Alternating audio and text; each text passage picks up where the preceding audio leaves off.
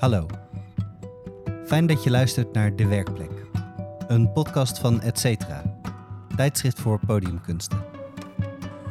In deze podcast ga ik, Luc de Groen, samen met een van de auteurs van Etcetera langs bij een kunstenaar.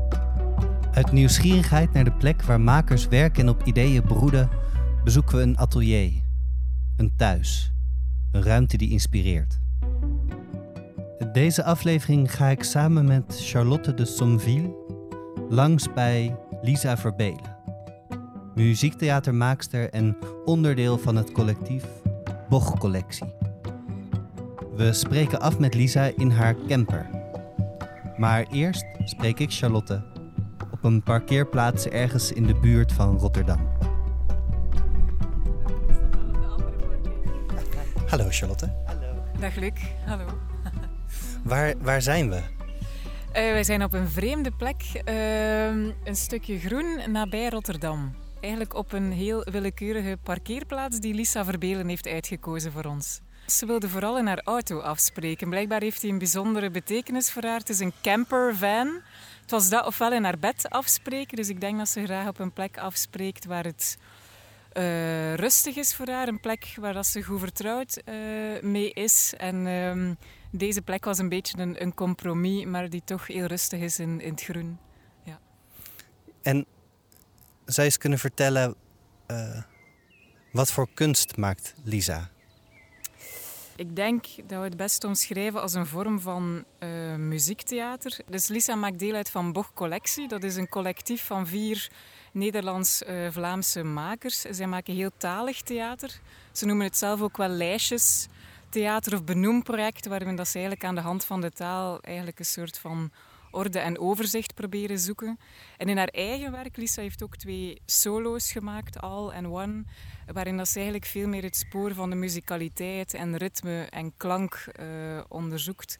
En dat zijn heel filosofische, kleine, minimalistische voorstellingen waarin dat ze heel grootse thema's probeert te bevatten. Zoals het feit dat alles eigenlijk beweeglijk is en constant in verandering is in one.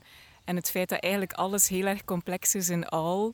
Dus dat soort grootse thematieken probeert ze te vatten in, in uh, stem, in klank, in ritme en in ook een aantal spaarzame woorden. En zou je, is er een moment uit een van de voorstellingen of van Boch of van haar eigen projecten die jou heel erg is bijgebleven? Die je heel mooi vond of heel bijzonder? Ja, veel. Ik volg het gezelschap al heel lang. Eigenlijk, zij zijn een beetje begonnen toen ik als recensent begonnen ben. Dus het is voor mij een gezelschap dat echt meegroeit met mijn eigen ontwikkeling als, als kijker. Dus daar heb ik wel een intieme band mee. Um, maar iets dat mij echt een herinnering is eigenlijk de allereerste voorstelling die ik van Lisa ooit heb gezien.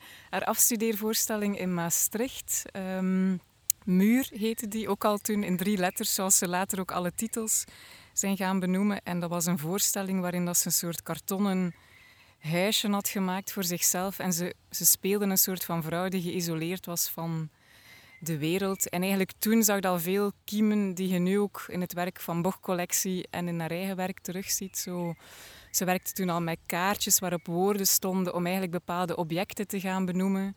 Ik denk ook, maar ik weet niet of dat die herinnering klopt, dat ze ook typte op een computer en dat we eigenlijk teksten konden lezen die op de muur werden geprojecteerd. En ja, ik weet dat ik toen al dacht, zo wie is die vrouw? Ik was enorm gefascineerd door dat werk. En dat is eigenlijk het startpunt gevonden van ja, ondertussen een, um, ja, van, een, van een, soort relatie die ik met dat werk heb en die ondertussen bijna tien jaar uh, loopt. En waar ben je zo meteen benieuwd naar? Ik ben benieuwd naar de uh, verhouding tussen taal en muziek voor Lisa. Omdat ze in haar eigen werk heel erg muzikaal werkt. Uh, en mijn bochtcollectie heel erg gefocust is op de taal. Zijn dat voor haar twee aparte hersenhelften of, of ziet ze dat als een soort van verlengstuk van elkaar? Daar ben ik benieuwd naar en eigenlijk ook naar de verhouding tussen micro en macro. Zo overbinden uw eigen kleine leefwereld met heel grote um, probleem of met de heel grote wereld die ons omringt, zo, hoe medieert ze daartussen?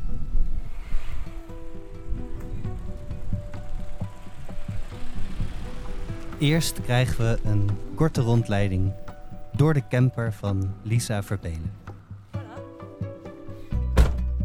Een rondleiding door, uh, door Eddy. nou, dit is het. Hier, uh, dit kan uitklappen, dan is het een bed. Um, ja, hier heb je dus haakjes waar je dingen aan kunt hangen, zoals bijvoorbeeld zeep. Zodat je je handen kunt wassen, of zeep of een, of een rol tape. Hier heb je een haakje voor je handdoek. Hier heb je een mes voor als je je onveilig voelt. Ik was een keer, uh, had ik, sliep ik ergens en toen had ik iemand gebeld omdat ik me dus onveilig voelde. Dus ik zo, hé, hey, ik voel me niet helemaal oké. En toen had hij me veel banger gemaakt door zo dingen te vragen als, do you have a knife? What kind of knife? En toen was ik zo, no, no. Dus nu heb ik dit, dit mes hier uh, gehangen. Zodat ik me nooit meer onveilig moet voelen. Heb je ze al gebruikt? Nee, nee, nee, nee. Want ik heb hem dus net, net gemaakt. Kijk, zo van een oud zakmes. Nee, en ik ben dus nog niet, deze zomer nog niet gaan kamperen. Het, moet nog, uh, het seizoen moet nog geopend worden. Um, en hier hangt dus een discobal voor, uh, voor het plezier. Lampen om te lezen boeken om te lezen bij de lamp. Uh, uh, koffie kan je zetten. Um... Maar misschien moeten we even beginnen bij het begin, zo waar dat we zitten en waarom dat je deze plek hebt gekozen, die mij heel erg aan muur doet denken. Maar, um... Ja, dus we zitten in mijn auto, die heet Eddy. Eddy de Caddy. Eddy de Caddy, ja. Ja, Eddy de Caddy eigenlijk inderdaad. En daar hangt een foto van mijn vorige auto. Dat was ook een caddy. Die heette ook Eddy. Ik heb gezocht naar een andere naam. Niet gevonden. Uh, en uh, de, hier, uh, hier zit ik vaak in, al in de zomer. En dan, je kunt hier ook in slapen en een beetje in leven. En, dat, en ik werk eigenlijk heel vaak um, zo in mijn eentje, al rijdende of al in mijn bed werk ik, werk ik heel vaak. Of ik, ja, zie dat? Ik denk gewoon heel veel en dat doe ik goed in de auto en dat doe ik ook goed in bed. Dus, en deze auto is de, is de combinatie van rijden en slapen. En um, hey, een mug. Je denkt veel als je rijdt? Of, ja, of je, sta, je, stelt je auto dan ergens op en op een plek en dan denkt je daarna? Of, of heb je die beweging nodig van in de auto zitten? Beide, beide. Ik, kan, ja, ik vind het gewoon heel leuk om te rijden. Ik, dat, ik dacht ook als ik zou stoppen met theater dat ik misschien um, rijinstructeur kon worden. of, uh, nee, truck driver, dat lijkt me toch een beetje intens. Nee, maar ik, ik rij echt heel graag. Dus dat, dat, uh, en, en inderdaad, dat zo het voorbijglijdende van de weg en zo, dat, dat, dat helpt. Maar, maar ook, soms ga ik ook gewoon inderdaad ergens bij een veld staan en dan boekje lezen. En dat onderweg zijn vind ik heel, heel erg prettig. Uh, ja, ik denk dat ik onlangs had ik een, um, een, uh, een, uh, een therapeut. meteen, meteen één minuut bezig. Vlieg erin. Onlangs had ik een therapeut. En die zei zo, ja, want ik heb zo mijn hele leven zo, zo gedacht, zo, ik ben een moeilijke slaper en ik kan nooit slapen en ik denk heel veel, bla bla. Dat is een probleem, zeg maar. Maar die zei zo, ja, maar misschien is denken gewoon uw hobby, weet je wel. Andere mensen kijken kijken Netflix en uh, ga je in je bed liggen en jij denkt. En, en dat vond ik echt heel bevrijdend. Dat ik dacht, ja, dat is waar. En dat, dat, dat is ook echt waar, zeg maar. Ik ga ook soms expres vroeger slapen, omdat ik weet van ik ga toch niet slapen. En dan, dan doe ik dus heel veel werk. En ik denk dat ik daarom ook deze auto zo leuk vind, omdat je dan echt zo... Ja, zo dan staat alles in het teken van ja, dat, dat ergens gaan staan en een goede plek zoeken. En zo daar dan uren mee bezig zijn. En dan heb je die gevonden en dan gaat je liggen en dan gaat je gewoon denken. Ja. ja, het is ook wel handig dat het een hobby is, want dat kun je wel altijd. Hm. Hoe ziet het denkende hoofd van Lisa Verbelen eruit? Hoe moet, mij, hoe moet ik me dat inbeelden? Is dat... Ik kan me ook inbeelden dat het heel erg vermoeiend is ook soms om zoveel te denken. Ja, eh, ja dat denk ik ook. um, maar ja, ik zat dus onlangs te denken dat we eigenlijk praten we nooit over hoe de ander denkt. Ik was ineens helemaal niet meer zo zeker of, we wel, of we op eenzelfde manier denken. Want het is, namelijk ook heel moeilijk te beschrijven, toch? Of dat je met heel veel woorden denkt of uh, meer met gevoelens of zo. Maar ik dacht ineens, ja, wie weet zijn anderen wel heel, wel heel anders, wel veel minder concreet of zo. Ik denk dat ik vaak dingen verzin, dus vaak fantaseer, vaak gesprekken voer alvast of zo. Of zo, ja, maar ook, ik bedoel, het is ook helemaal niet de hele tijd zo intellectueel hoor. Ik zit ook gewoon te bedenken hoe ik iemand moet versieren. Of hoe ik zo, de, welke lijm ik moet verzinnen voor deze constructie of zo. Daar kan ik ook lang aan denken. Maar ehm, ja, veel, veel ehm, op voorhand al het doen, zeg maar. Dat, dat, en dat is ook mijn voorstelling dus ook zo. Zo heel veel zo, het licht gaat aan. Steeds meer. Hoe, hoe meer ik uh, dat niet zie als niet kunnen slapen, maar als hobby, is dat, is dat veel prettiger. Heeft dat een soort bevrijding voor u? Ja, echt eh, totaal, ja. Dat was sowieso al wel zo. Vroeger als kind telde ik ook zo alle uren die ik niet sliep en zo. En dat was allemaal zo dat wordt dan heel frustrerend. Daar ben ik ook op een bepaald moment mee gestopt. En omdat je ook ontdekt dat soms als je één uur slaapt, bent je wakkerder dan als je acht uur slaapt. Ja, zo die dingen die je dan toch moet mm. weten. Mm. Plots begrijp ik het verlangen om de dingen ergens in kaart te brengen of om een soort orde aan te brengen in de veelheid. Misschien een stuk beter nu dat je vertelt dat je, je hoofd misschien één grote malle molen is die maar blijft draaien. Is daar een link tussen, tussen het willen aanbrengen van structuur via taal, via het categoriseren, het inventariseren, het oplijsten, het benoemen ja, in je werk en, en wat er zich dagelijks in je hoofd afspeelt? Ja, waarschijnlijk wel toch. Het zou raar zijn als dat, als dat niet zo was. Uh, ja, ja, ik denk, denk het wel, ja. Ja. zo. Geantwoord. um, ja. ja. in, in uw werk klikt wel heel vaak rond het onbevattelijke, toch? Allee, ja, het is zo gewoon ook als je al kijkt naar, naar de titels van uw twee solowerken, All and One, denk dat je geen meer overkoepelende allee, ideeën bijna kunt, kunt uh, hebben als, als dat. Um... Echt idiote titels. Ik vind het nu echt heel stom altijd. Bij All denk ik echt oh my god arrogant. ja, dat, dat, was toen nodig. Ja. ja, nee, zeker. Dat onbevattelijke. Ja, en, en, en zo. Het is altijd de, de, de, tegenstelling van zowel zo, denk zo, ik wil dat kunnen vatten, als vooral een pleidooi willen doen voor dat dat toch niet gaat en dat je daarmee moet, mee moet dealen. Maar ik ben, dat is ook echt voor mezelf dat ik dat doe, omdat ik daar dus ook niet zo'n goede, uh, niet zo'n goed voorbeeld voor ben misschien. Hoewel echt steeds beter, denk ik. Uh, misschien wel door al dat werk. Bedoelde dat je de anders echt kon super overweldigen, die dingen die je niet kon bevatten, dat je daar moeilijk mee kon omgaan, zeg maar? Of? Ja, ik denk wel dat ik als ik aan het, als ik aan het veranderen ben, Nee, ja, je bent sowieso aan het veranderen. Dat, dat, dat ik vroeger veel meer het idee had van zo, aha, ik kan rustig worden door de structuur toe te voegen aan dingen, door ze te, te schijnbaar te, te snappen. En nu denk ik veel meer zo van, ah nee, ik kan, ik kan uh, de rust vinden in het aanvaarden van dat ik die dingen niet snap. Dat is wel een heel groot verschil. Dat, dat ik vroeger had, ik, ik denk meer de, de arrogantie van zo, ja, ik wist natuurlijk wel dat als ik zo de hele wereld probeer in kaart te brengen, dat dat niet lukt. Maar ik vond het toch altijd een, een aardige poging of zo. En nu heb ik dat niet meer. Nu denk ik niet zo, oh, dat daar kan ik een aardige poging in doen. Nu denk ik zo, ah nee, dat toont de, de, de need voor, uh, voor ja, iets willen begrijpen en vasthouden. En, en dat, dat, dat, hoe ouder ik word, hoe minder ik dat heb, denk ik. Ik denk echt dat ik beter word in zo chillen in de unknown. Dat is mooi om uh, daarmee, allez, om, om zo te groeien in je leven en tot dat punt te komen, denk ik. Um, ik vraag me af, ik weet niet of dat klopt, Elisa, maar zo heeft die omschakeling van zo rust kunnen vinden in wat je niet kunt bevatten ook te maken met een transitie van taal naar muziek in uw werk? Of want allee, taal zou ik echt zien als iets dat onderscheidt, dat ook zorgt voor een soort afstand tot de dingen waar dat je mee kan benoemen. Maar ik merk wel in uw solowerken of zo dat, dat muziek mij in contact brengt met iets hoger en ongrijpbaar dat ik ook niet meteen in, in taal kan uitdrukken. Of dat...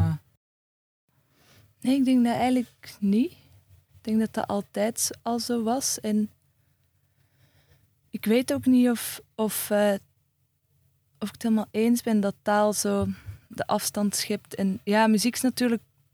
Ja, met muziek snap ik dat wel. Muziek gaat meteen, dat slaagt je hoofd over. Hè. Dat kan zo als uh, eten meteen naar je maag, wou ik zeggen, naar, naar, uh, naar iets van binnen of zo. Maar ik hoop eigenlijk dat taal dat ook kan doen. En ik, en ik ben sowieso steeds benieuwder naar hoe die, hoe die twee net door elkaar kunnen werken. En ook hoe, hoe eh, omdat, of ja, daar ga ik de volgende solo dus over, over tegenstellingen. Door ook één zin van, ehm, van Susan Sontag, dus die ik heb gestolen en die zit ook in Al. Ik zeg ook wel dat het uit een boek komt en ja, maar ik zeg Thinking niet is, is a form of feeling. Ja, feeling is a form of thinking en thinking is a form of feeling. En dat, ik ben het daar zo, zo ongelooflijk mee eens. Of uh, ik vond dat zo bevrijdend om te bedenken. Zo.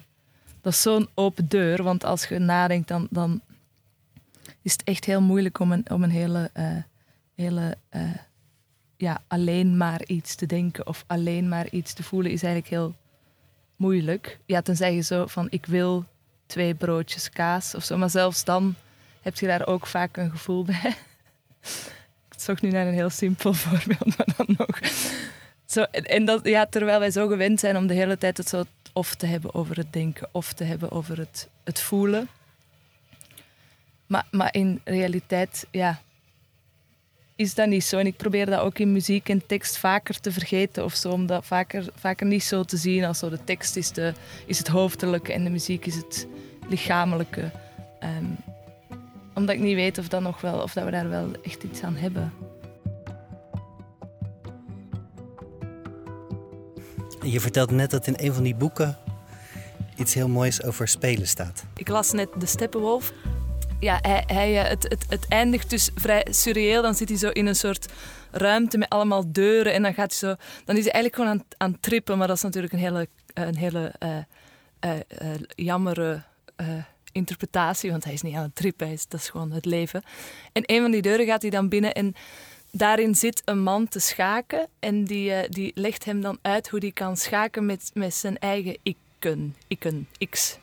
Dus, dat, dus die legt uit zo, je hebt niet één ik, maar je hebt, hebt heel veel ikken en de ene ik neemt, neemt, de, uh, neemt de leiding en de andere ik iets wat meer op de achtergrond en zo. En hij kijkt dan in een spiegel en dan valt hij uiteen in dus schaakstukken wat allemaal hemzelf is. En dan gaat die, gaat die schaker gaat dan dus hem voordoen hoe hij met zijn eigen, met zijn eigen, uh, met zijn eigen kan schaken eigenlijk. Maar het mooie daarvan is dus A, dat dat dus een metafoor is van een spel. Dus dat hij dan zo ja, zo, ah, en kijk, je kunt deze ik dan bij elkaar laten. Nu gaan ze vechten of nu gaan ze trouwen. Of, uh, zo. En, en, hij, dat wordt dan zo beschreven als ik zag een huwelijk voor me en het huwelijk ging weer kapot. En het was zo'n mooi spel. Dus. Maar wat ik er zo tof aan vond, was dat dan, omdat het een spel is, dat zo. Of die figuurtjes op dat schaakbord, of die nu ruzie maken of uh, de liefde bedrijven, dat maakt niet uit. En dat, dat vond ik zo fijn, dat je zo, zo kunt ja, in het gevaar van het spel zit natuurlijk het plezier. Dus dat, dat, dat, daarin is het ook leuk als het misgaat en zo. En dat, dat vond ik zo hoopvol, dat je zo je eigen dus als metafoor kunt zien, als een soort schaakspel waar je goed in kunt zijn en, en risico's in kunt nemen. En zo denken van, ik ga nu deze, deze ik uh, even op de voorgrond zetten. Of hij, zegt dan bijvoorbeeld zo van... Want hij, hij is dan zo mega intellectueel en dan is hij zo al 50 jaar een, een, een lezende Harry, want hij heet Harry. Maar de, de danser Harry, die is nog maar één dag oud. Maar dat is, ook, dat, is ook, dat is ook een Harry, weet je wel. En dan kan die zo in dat spel even zo de dansende Harry van voorzetten en een, een slagveld laten voeren met de, met de lezende Harry. Of zo. Ja, ik vond dat heel inspirerend, omdat dat zo uitdaagt tot wel ja, ja, spelen en, en daarin risico nemen. En, en, en dat, de, de pijn die dat oplevert misschien ook, ook, ja, is, ook, is ook leuk. Hoewel leuk dan weer het hele slechte, maar is ook niet negatief. Maar ja, eigenlijk al die woorden zijn dan, uh, schieten dan tekort. Als je graag naar deze podcast luistert, dan kan ik je ook van harte de geschreven artikelen van Etcetera aanraden. En voor deze aflevering wil ik je graag het essay Luid op Denken, essayistische figuren op de bühne tippen, dat Sebastien Hendricks en Jasper Delbeke in 2018 schreven voor Etcetera. In dit artikel onderzoeken zij essayistisch theater. Een postdramatische, niet verhalende manier van vertellen. Een manier om autobiografie en muzikaliteit tot leven te brengen. Het rijmt denk ik op een hele mooie manier met het werk van Lisa en met dit gesprek. Hij is zoals altijd te vinden in de show notes en van harte aangeraden. Dus taal en muziek zijn voor u niet, geen twee aparte hersenhelften die jij activeert als je een voorstelling maakt. Die lopen wel. Nee, ik doe dat wel, maar ik probeer het niet te doen. Dat, wij zijn dat zo gewend om te denken dat je je hoofd moet uitschakelen als je in je gevoel wilt zitten of dat je je gevoel moet uitschakelen als je iets rationeel wilt beslissen of zo. Maar ik probeer dat niet te doen en, en vermits, ja, inderdaad, uh, het zo cliché is om te denken dat je dat dan, of cliché, maar dus om een reden, omdat we gewoon in het Westen zijn opgegroeid en dat al honderdduizend jaar doen, dat muziek uh, het gevoel is en dat taal de, de ratio is. Dat is ook zo. Maar ik probeer gewoon, ik vind het gewoon een prikkelende opdracht om dat, om dat wat minder te scheiden. Om te, denken zo. Oh, want, want ik bedoel, als je naar poëzie kijkt of naar rap luistert, dan. dan um, dat is een heel goed voorbeeld, toch? Van dat dat soms. Of het concept rijm bijvoorbeeld al is, is ontzettend fascinerend. Dat je echt een gevoel van. Van een gevoel van begrip, wat dan al een contradictio zou zijn als je lichaam en, en, uh, hoofd scheidt. Terwijl dat helemaal niet per se uh, begrip is. Maar ik heb echt het idee dat mensen vaker ja knikken als je iets laat rijmen. Dus dat je, dat je dan gewoon het gevoel hebt van zo, ah, het zal wel kloppen, want het rijmt. Terwijl dat natuurlijk helemaal niet, niet zo is. Dat, ja, dat is daar een bewijs van dat het allemaal veel meer door elkaar gaat dan, dan dat het misschien lijkt. Ja, brengt u inderdaad misschien wel bij een interesse die ook in uw werk zit rond meer spoken word. Allee, al eindigt op een heel straffe monoloog van u die um, echt een, Engelstalige tekst zegt die heel ritmisch is en die, die rijmt. Uh, ik, ik moest aan Kate Tempest denken toen dat je dat deed. Um, maar het is wel een spoor dat je verder zou willen uitwerken, denk ik. Hè? Ja, ja, ja, echt met, uh, met, met ik wou zeggen met pis in mijn broek, maar ik weet niet hoe mijn uitspraak is. Maar ja, ja, ja met uh, angst, angstzweet op het voorhoofd. Uh, ja, en, en dat, we gaan dat ook, ik ga dat ook doen met, met Hendrik Lassurenkeem. Zo, ja. Zo, ja, daar ben ik heel erg fan van. En, uh, en hij wil dus samen een album maken. Allee, ik had hem gevraagd voor mijn nieuwe solo en toen had, er was eigenlijk een beetje een miscommunicatie. En hij zei zo van, ah oké, dus we gaan een hip-hop album maken. Dus ik zo, sure, sure. En toen, en toen was hij daarna zo, ah maar nee, maar ik meende dat en ik wil ook eerst een album maken en daarna pas het naar de vloer vertalen. En daar heeft hij me toe overtuigd, dus dat gaan we doen. Je gaat echt een cd maken, een album bijna die je uitbrengt naast de ja, theatervoorstelling. Ja, en dan gaan we daarna in de zomer, zo in drie weken, zo heel kort, dat ook nog eens tot een live uh, theatraal concert maken met zo het, het, het team, met Suze Milius en Roos Euwe, de dramaturg en de eindregisseur van Al. Um, erbij. Maar ja, ja, dus we gaan gewoon beginnen met een album. Wat wel volgens de regels van hoe ik, of de regels, volgens het, ik kan niet anders dan, dan werken hoe ik werk, zeg maar. Dus ik, daar gaan boog in zitten en daar gaan, ik ga dat maken zoals ik een solo zou maken. Zoals ik een tekst zou maken, alleen knipt je die dan op en heb ik nu een hele andere opdracht, namelijk zo denken in nummers en zo. Ja, maar ik vind het echt uh, heel um, uitdagend vergt dit een heel andere manier van schrijven en performen voor u, wat dat je op het einde doet in al? Ja. Ja, omdat, of zeker als, bij de teksten in mijn solo's verder, die zijn allemaal zo alleen te zien, dus ik, daarvoor sprak ik niet en dat zo heel gekozen, dus dat is echt dan zo super lang nadenken over zo één, één zin. Uh, terwijl met die, met die laatste monoloog was echt de, ja, dat moest, ja, dat heb ik echt zo wat, uh, uit, mijn mouw geschud. Nee, dat is ook niet waar. Maar wel meer dat zo... Ik vond heel... Suze zei ook, en Roos zei heel vaak van... Je moet het niet afmaken. Je moet het niet helemaal kloppend maken. Je moet het ook dat laten zijn wat het is. Want het spreekt elkaar soms tegen. Of, of dan dacht ik van... Ja, maar dit klopt niet helemaal. Ik moet toch precies weten wat ik zeg en zo. En dat was echt een oefening in dat veel meer zo...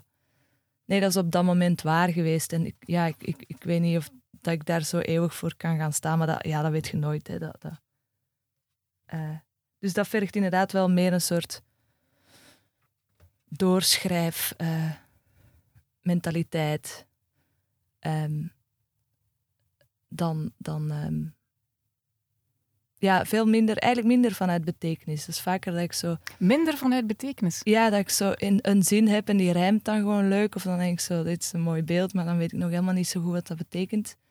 En dan, vanuit, en dan bedenk ik zo, ah, eh, dit gaat eigenlijk misschien over, over eh, u openen of, of weet ik veel, ik zeg maar iets. Ik kan even geen voorbeeld verzinnen. En dan, en dan gaan kijken van, zo, oké, wat kan daar nog over gaan? Zo, maar vaak zo één zinnetje uit zo'n... ja, ik ben dat nu dus aan het, aan het proberen, zo, ja, songtekst of zo, hoe heet dat dan? Dat begint toch vaak met zo één zinnetje in de nacht in bed, dus zo. En in het opschrijfboekje wat er dan naast ligt. Je hebt een boekje altijd naast je bed liggen waar Ja, dat heb je... ik, heb ik ook geleerd dit jaar. En dat is echt zo... Dat is ook echt een tip voor als je niet kunt schrijven... Eh, slapen, dat je het... Of niet kunt schrijven. Gewoon wel doen. Eh, dat je het dus eh, in de nacht opschrijft. En dat, nu neem ik dat zo... Ik had ook een tijdje geleden met Florian Meijer van de Warme Winkel een voorstelling gemaakt. En toen, toen heb ik echt zo geleerd dat ik dan zo in de ochtend gewoon die briefjes zo in mijn zak kan steken. En dan is het zo de vangst van de, van de nacht. En dan staan er zo vijf ideeën op, waarvan er vier ruk zijn. Maar ja, en, da en daardoor kun je echt daarna vaak beter slapen. Dus ja, ik heb veel geleerd de hele tijd. Ongelooflijk. Rare vraag, Lisa, sorry, maar van wat lig je zo vaak wakker? Met name eh, de, het niet kunnen uitzetten van zo de molen van het denken. Dus dat gaat, dat is vaak, ja, hm, dat is een moeilijke vraag. Dat, ja, ik vind het echt fascinerend dat dat zo moeilijk te benoemen is hoe je denkt. Maar vaak lig ik wakker doordat je iets, eh, over iets nadenkt. Dus dat kan zowel gaan over, over eh, hoe moeten we de huur verdelen als eh, wat moet ik morgen tegen die persoon zeggen als die tekst, hoe moet die nu verder? Maar wat, wat dan maakt dat je niet kunt slapen, is dat je, da- dat dat blijft herhalen.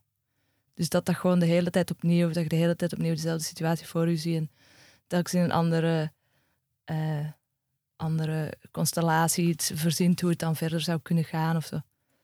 Ik had vroeger ook als kind dat ik dus dacht dat alles wat je bedenkt, dus alles wat je fantaseert, dat dat dan te toevallig zou zijn als dat in het echt zou gebeuren. Dus dan had ik mezelf aangeleerd dat je dan eh, gewoon alles in een hele extreme context moet plaatsen, waardoor dat sowieso niet gaat gebeuren. Dus dan als je dan zo verliefd werd op iemand en dan wou je die kussen of zo, dat je dat dan in een brandend gebouw of zo doet, waardoor... Omdat ik dacht, zo, ja, anders dan... Dat, dat zou zo toevallig zijn als dat gebeurt. Maar dat, dat, dat is zo'n gewoonte geworden dat ik volgens mij ook vaak... Ik zit ook vaak gewoon ja, wat verhalen te, te maken of zo. En dan... Maar ik heb ook dus ook geleerd dat, dat je, als je dan wilt slapen, dat, dat, de A, dat dat een beslissing moet zijn. Dus dat je zo denkt, klaar, ik stop met dit spel. En dat dan, nu probeer ik soms zo, wa- wat ik dan noem, mijn eh, gedachten vrij te laten. En dan probeer ik zo alles te benoemen wat ik denk, eh, zo absurd mogelijk. Dus zo eh, auto, gisteren, het tennisracket, mes, en gewoon alles wat je bedenkt noemen. En, en zo, zo, zo random mogelijk. En dan op een bepaald punt dan lukt het soms dat, dat dan die dat je half slaap of zo dat overneemt en dat dat dan zo ineens zo, zo in, de, in de oneindigheid van het heelal al die woorden zo wat vliegen en dan, en dan valt je dus in slaap van de randomness. In de plaats van dus dat eeuwige herhalen. Hm. Dat werkt ook goed, vaak. Voor alle mensen die kampen met insomnia. ja, Zeer goede tips van de Lisa podcast over slapen. Ja.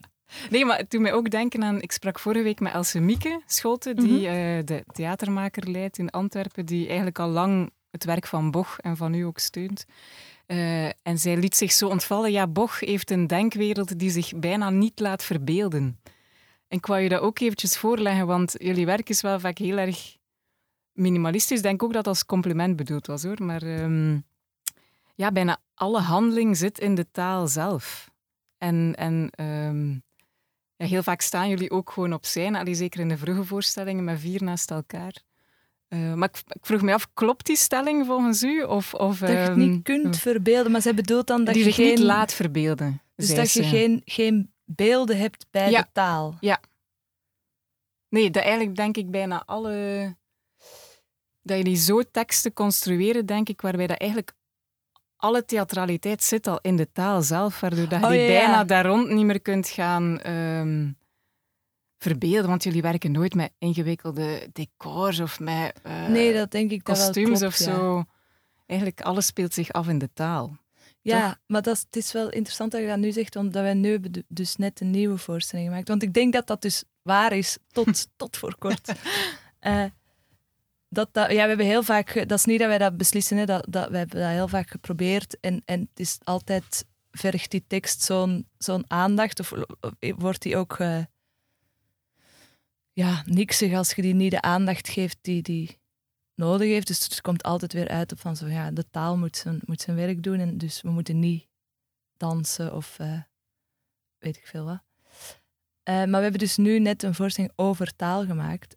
En dat, dat was dus een hele andere opdracht, omdat we natuurlijk daarvoor altijd de taal als, als tool gebruikten om het over iets anders te hebben. En nu was dat zo'n soort heel meta-ding van een taal over taal. En dat, ja, dat, dat werkt niet als je dan zo heel eh Bogiaans eh, precies dat herhaalt of zo. Dus dat is, dat is nu een, een voorstelling geworden waar volgens mij de, de, die wel te verbeelden valt. Dat is ook omdat we met Susan hebben gewerkt, waar natuurlijk ook een, een, een ehm, als eindregisseur een, een, eh, hoe zeg je dat? Een keuze was. Dat, dat is niet toevallig, niet dat hij langs kwam lopen, dat hebben we gevraagd. En ehm, dus die laat ons veel meer eh, doen. En er zitten ook vijf andere spelers bij. Maar ik denk dat daardoor ga, ga, zit de inhoud van de voorstelling meer in de, in de subtekst dan, dan anders. Of in, in de, eh, hoe noemden ze het? De verbeelding. Of de, en dat, dat, dat vind ik eigenlijk wel heel tof dat dat zo is gegaan. Dus wie weet is dat wel het, het, het begin van een, een nieuwe weg. Hoewel dat natuurlijk ook eigen is aan het onderwerp, de taal. Ehm, maar dat is, ja, ik vind dat wel heel tof dat dat is, dat dat is gebeurd. Ook voor ons als clubje, zeg maar. Mm.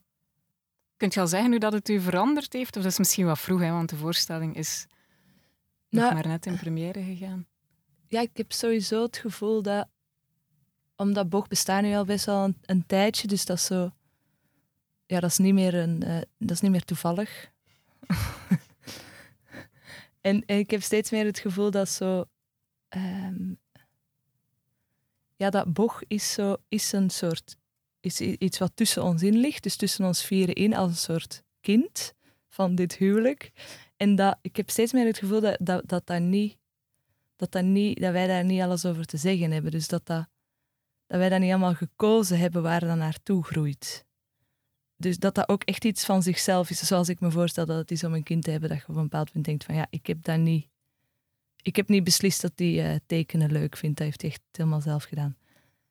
Eh, of iets anders. En dat heb ik dus met Boch ook steeds meer het gevoel dat ik denk, ja, dat is niet, dat is niet de optelsom van ons vier. Dat is ook iets van zichzelf wat op een ja, wat naar een bepaalde kant toe beweegt, eh, door, het voedt. Eh, en, en nu beweegt dat. Ja, ik ben daar ook een beetje toeschouwer van, bedoel ik. En dat is, ik denk dat dat ook dat dat altijd zo is. Dat ook tussen twee mensen, zoals je bij, bij een relatie of zoals je je zo voorstelt, eender welke relatie bedoel ik dat. Dat dat iets is wat tussen de twee mensen ligt en wat een bepaalde kant op beweegt als je het voedt, zeg maar. En dat, ja, dat is bij, dat is bij Boog... Ja, Boog is in die zin mijn langste relatie. mijn beste huwelijk. En dat, we zitten ook echt in de hoogtijdagen van ons huwelijk. Dat is heel leuk. Het gaat heel goed. Heb je dat gevoel? Ja, Ja, ja, Hoe, ja. hoe komt dat? Ja, omdat het al dus echt ongelooflijk licht was en, en speels. En dat is misschien, om te antwoorden op je vraag, een beetje die nieuwe richting. Dat, wij zijn gewend dat, dat, dat, je, ehm, dat zo'n proces ons ook een beetje opbreekt op einde en dat altijd zwaar is en dat, dat je helemaal zo tot het gaatje moet gaan. En dat is echt een zoektocht naar hoe je kunt samenwerken en hoe je kunt goede dingen maken zonder dat je tot het gaatje moet gaan. En ik weet ook echt niet of we nu, of we nu beter werk maken als vroeger. Ik weet ook niet of we beter samenwerken, maar we houden wel meer van elkaar, zeg maar. Dus dat is, dat is goed nieuws. Eh, en, en Tal was gewoon heel licht en heel speels. En dat, hoe langer ik erover nadenk, het is nu een paar weken na de première, hoe, hoe eh, meer eens ik het ben met dat als boodschap als je het over taal hebt. Over dat dat een spel mag zijn. En, eh, en dat, dat- sowieso dat, dat we volgens mij... Ik lul maar door, hè. Maar ja, Prima. Ja. Zeer interessant. eh, dat we, we best ook in dit jaar, maar ook daarvoor al, dat we best bang zijn geworden de laatste tijd. Of dat we best een, een bang volk zijn. Zowel door, door corona, maar ook eh, ja, het, het is helemaal niet meer zo vanzelfsprekend om, om dingen uit te testen en te experimenteren en, en te spelen en fouten te maken. Vooral dat. Zo, eh, dat, ja, dat, dat, ik heb het idee dat, dat, ja, dat we een beetje bang zijn geworden. Dus ik vond ineens een soort pleidooi voor een spel heel fijn. En het gaat helemaal niet in taal over zo, wat je wel en wat je niet mocht zeggen, bijvoorbeeld. Wat natuurlijk wel iets is waar we het veel over hebben gehad, omdat dat zo aan de hand is nu in de taal. Maar ik ben eigenlijk heel blij dat het daar niet over gaat. Ik hoop dat dat zo een pleidooi voor het spel. Ja, dat dat, dat, dat, dat ja, ik denk gewoon dat dat heel belangrijk is. Dat dat, dat echt een, de taak wordt van ons als kunstenaars de komende tijd. Omdat we steeds strenger worden op elkaar. Om een soort ruimte voor spelen vrij te ja, houden of zo. zo, toch, allee, ik weet niet of, eh, maar zo met die hele cancel culture is zo dat. Ik vind het moeilijk, ik heb daar, want ik ben het natuurlijk wel eens met, met waarom cancel culture is ontstaan, zeg maar. Dat is, dat is een, een vrucht van eh, een emancipatie. Emancipatie, ja. denk ja. En, en dat is. eh, dus dat, dat- ja, ik, ben, ik snap dat het er is en dat het is, is bestaan, maar ik ben het niet eens met hoe dat, dat eruit ziet. Of ik vind dat wel gevaarlijk dat dat zo. Zo, ik wil niet heel die emancipatie terugdraaien, helemaal niet, natuurlijk niet. Maar, maar ja, ik weet nog niet hoe. Ik denk toch dat dan de volgende stap weer is dat we dat weer moeten gaan bevragen. Dat we moeten gaan kijken van ja, maar hoe, hoe streng mogen we zijn? En is, zijn we nu niet gewoon de, de machtsstructuur aan het kopiëren die we bevechten, zeg maar? Is dat niet net zo streng als wat we niet meer wat we niet wouden? En dat voelt, ja, je, je voelt dat wel steeds meer, dat er daar een soort, niet meer zo vanzelf dingen mis misdoe. Of niet zo. Belemmert u dat soms als kunstenaar dat je voelt dat er een soort Nee. gewicht op hangt van... Nee, omdat we met Boch ook niet Ja. zozeer op, dat, op, dat je, op dat veld bewegen. En dat is ook heel bewust en dat is ook, vind ik prettig. Wij, wij, eigenlijk, bedoel, wij zoeken altijd naar thema's die je ook twintig jaar geleden had interessant waren geweest. Dus dat is, wij zijn gewoon niet zo actueel als clubje. Ehm, nee, ik heb helemaal niet het, feit, het, het idee dat dat ons belemmert, maar we hebben het er wel over. Zo. Dat, dat komt natuurlijk vanzelf. We gaan nu iets maken over identiteit of over ik ben. En dat gaan we met z'n vieren doen. En het heet ook Ben. En het begint bij Benjamin, de enige jongen van de shows, eh, van, de, van de club, zeg maar. Dus tuurlijk, we hebben het daarover, maar we willen niet dat het daarover gaat. We willen dat graag overstijgen, maar je kunt dat natuurlijk niet helemaal negeren. Maar, ik zou, ik vind, ja, ik zou ons, ik gun ons dat we niet bang zijn. En dat gun ik iedereen, zodat, allee, ik denk wel echt dat we daarin moeten blijven oefenen en dat dat misschien een taak is van de, van de kunsten om dat een beetje te, te propaganderen. Dat, je ook, dat je ook gewoon eh, dingen mag doen die helemaal fout gaan of pijn doen. Of, eh, ja, ja, dat is ook een open deur, toch? Maar, en dat doen we al de hele Maar tijd. Maar ja. Dat lijkt mij zeer relevant voor vandaag. Ja. Ik zei daarnet ook, ehm Boch is mijn beste huwelijk tot nu toe. Ik ben ook wel benieuwd, zo, jullie lijken een heel geoliede machine van de buitenkant. Eh, ook een collectief dat na acht jaar eigenlijk nog steeds goed werkt. Dat is op zich al frappant, maar zo, welke rol speel jij binnen dat collectief? Oh, dat, is wel, dat is wel een moeilijke vraag, want ja, dat is echt lijkt een huwelijk. Dus ik weet ook niet of zo'n in een huwelijk die ene kan zeggen wat. Ja, waar dat jij eindigt en de ander begint of zo. Dat is misschien moeilijk te zeggen. Ja, ja zeker in. in hmm. Ja, dat vind ik wel heel moeilijk om te zeggen wat ik dan. Ook omdat je daar natuurlijk ook weer van af probeert te komen. Zo, het was dan lang dat ik zo dacht, ik ben goed in structuur. maar dat is ook, daar word je dan ook, of dan denkt Ben waarschijnlijk zo, ik ben grappig. Maar zo, je wordt ook meteen verdrietig van zo in, in een hokje te zitten. Hè? Dus, dus dat, dat proberen dan ook net, net niet te doen. Of, ehm, tegen te vechten. Dus ik, ik, ik, ik zit me dan nu niet heel erg af te vragen, zo van wat, wat breng ik? Ehm, Misschien moet ik het herformuleren. Zo. Of waarom voelt je thuis in dat collectief nog steeds na nu acht jaar? Zo, waarom is dat uw plek van waaruit dat je graag maakt? ja, omdat je dus omdat je dus gewoon heel veel van elkaar gaat houden. Je leert elkaar heel goed kennen. Je, je moet dingen niet telkens opnieuw doen. Ja, andere dingen ja, worden steeds moeilijker als je langer samenwerkt. Maar er zijn ook... Ja, ik vind gewoon het, het, het plezier van de mensen leren kennen en ze, ze hebben, hebben eh, gehaat, of ja, gehaat is misschien een beetje een groot woord, maar geïrriteerd zijn en, en uh, door dingen heen zijn gegaan en daarna opnieuw elkaar vinden of zo. Dat, dat, ja, ik vind dat zo, zo plezierig en dat, en, en, en dat maakt dat ik voel me gewoon heel erg op mijn gemak. Dus dat, dat is dat anders als je zo bij een andere groep werkt, dan moet je zo eerst zo heel lang, zo een week, twee weken aftasten en zo. Hoe werkt dat hier? Of zoals ik bij Florian en Marieke aankwam in die ruimte, was ik echt zo, ja. En nu zo helemaal leeg. Helemaal niet weten wat je moet, hoe dat dan gaat en zo. En dat is met Bog natuurlijk helemaal niet zo. En daaruit volgt dat je de hele tijd moet bevragen waarom je de dingen doet zoals je ze doet. En dat is ook heel vermoeiend en er komt veel bij kijken. Maar ja, ik vind die diepgang heel veel waard. Ik vind heel veel waard dat je, dat je het ene werk op het andere kunt laten rijmen. Dat, ja, ik denk dat ik me anders ook heel eenzaam zou vinden hoor, in zo'n veld. Wat is eigenlijk voor u, als je terugkijkt nu naar Muur, uw eerste afstudeervoorstelling tot en met Tal en alles wat je, wat je daartussen hebt gemaakt, wat is de motor van uw werk eigenlijk? Ja, de motor van uw werk, dat is vind dat moeilijk om daar, omdat, je daar, omdat dat zo uzelf is. Zo. Dat is, dat is zo'n grote vraag, omdat het zo'n persoonlijke vraag is, denk ik. Dat, ehm, ja, ik kom alleen maar op zo dingen als fascinatie. Mm. Maar zo, dat, het gaat van, dat gaat wel vanzelf en dat zijn altijd zo. Er zit natuurlijk wel een lijn in. Het zijn altijd zo hele grote thema's en uh, filosofische concepten zijn het vaak. Uh, eerst dacht ik van misschien is dat zo dingen die ik niet begrijp of zo, maar ik weet niet, ik voel dat ik een beetje vaag praat omdat ik niet echt een antwoord weet. Dat is prima. Mm. Je kunt het ook overlaten aan de mensen die naar uw werk kijken of zo. Dus, uh, maar ik, was wel benieuwd of dat je zo het gevoel had dat er een soort verlangen is dat je drijft om, om werk te blijven maken en of dat dat ergens al aanwezig was in die ja, dat, we, je hebt altijd zo van die, van die tekstjes die je zo op de website zet, weet wel, zo. Hè?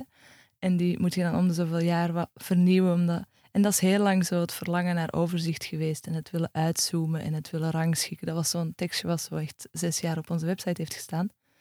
Maar de, de reden dat ik dat nu niet zeg, is omdat ik niet weet of dat dan nog helemaal klopt. Of misschien klopt dat nog wel, maar ik weet niet of dat mij nog voedt om dat op die manier te zien. Van zo, dat autistische ordenen en in een kader plaatsen. Ik denk nu eerder van zo, nee, uit die, uit die kaders. Uh, dat is, dus, dus in die zin weet ik niet of ik dat nog op die manier wil zeggen. Want als, als ik denk aan mijn nieuwe solo, die dus over tegenstellingen gaat, dan gaat dat echt over de zoektocht naar hoe je, hoe minder in, in tegenstellingen kunt denken en hoe je kunt uh, beseffen dat tegenstellingen tegelijkertijd gebeuren en dat die elkaar nodig hebben om te bestaan. Dat die ja, om, om, om meer op zo'n manier te kijken in de plaats van van oké, de wereld is één grote chaos, ik ga die nu allemaal in hokjes verdelen en dan kunnen z'n allen zo zuchten. Zo, ik denk steeds meer van zo, nee, ja, dat gaat, dat kun je doen, maar dat is, dat is, dat is, ook, dat is ook gelogen of zo. Ja, nee. Grote woorden. Eh, dat is niet gelogen, maar dat is gewoon, ja, dat is heel menselijk hè, om dat dan zo te doen. Maar ik vind het nu prikkelender om, te, om het omgekeerde te proberen doen. Je luisterde naar De Werkplek, een podcast van Etcetera, tijdschrift voor podiumkunsten. Muziek die je hoorde is van Pablo Casella. Logo is gemaakt door Bart Herweg. Je vindt de artikelen van Etcetera in print of op de website e-cetera.be. Volg ons op Instagram en Facebook om altijd op de hoogte te zijn van het laatste nieuws. Mijn naam is Luc de Groen. Bedankt voor het luisteren en tot de volgende keer.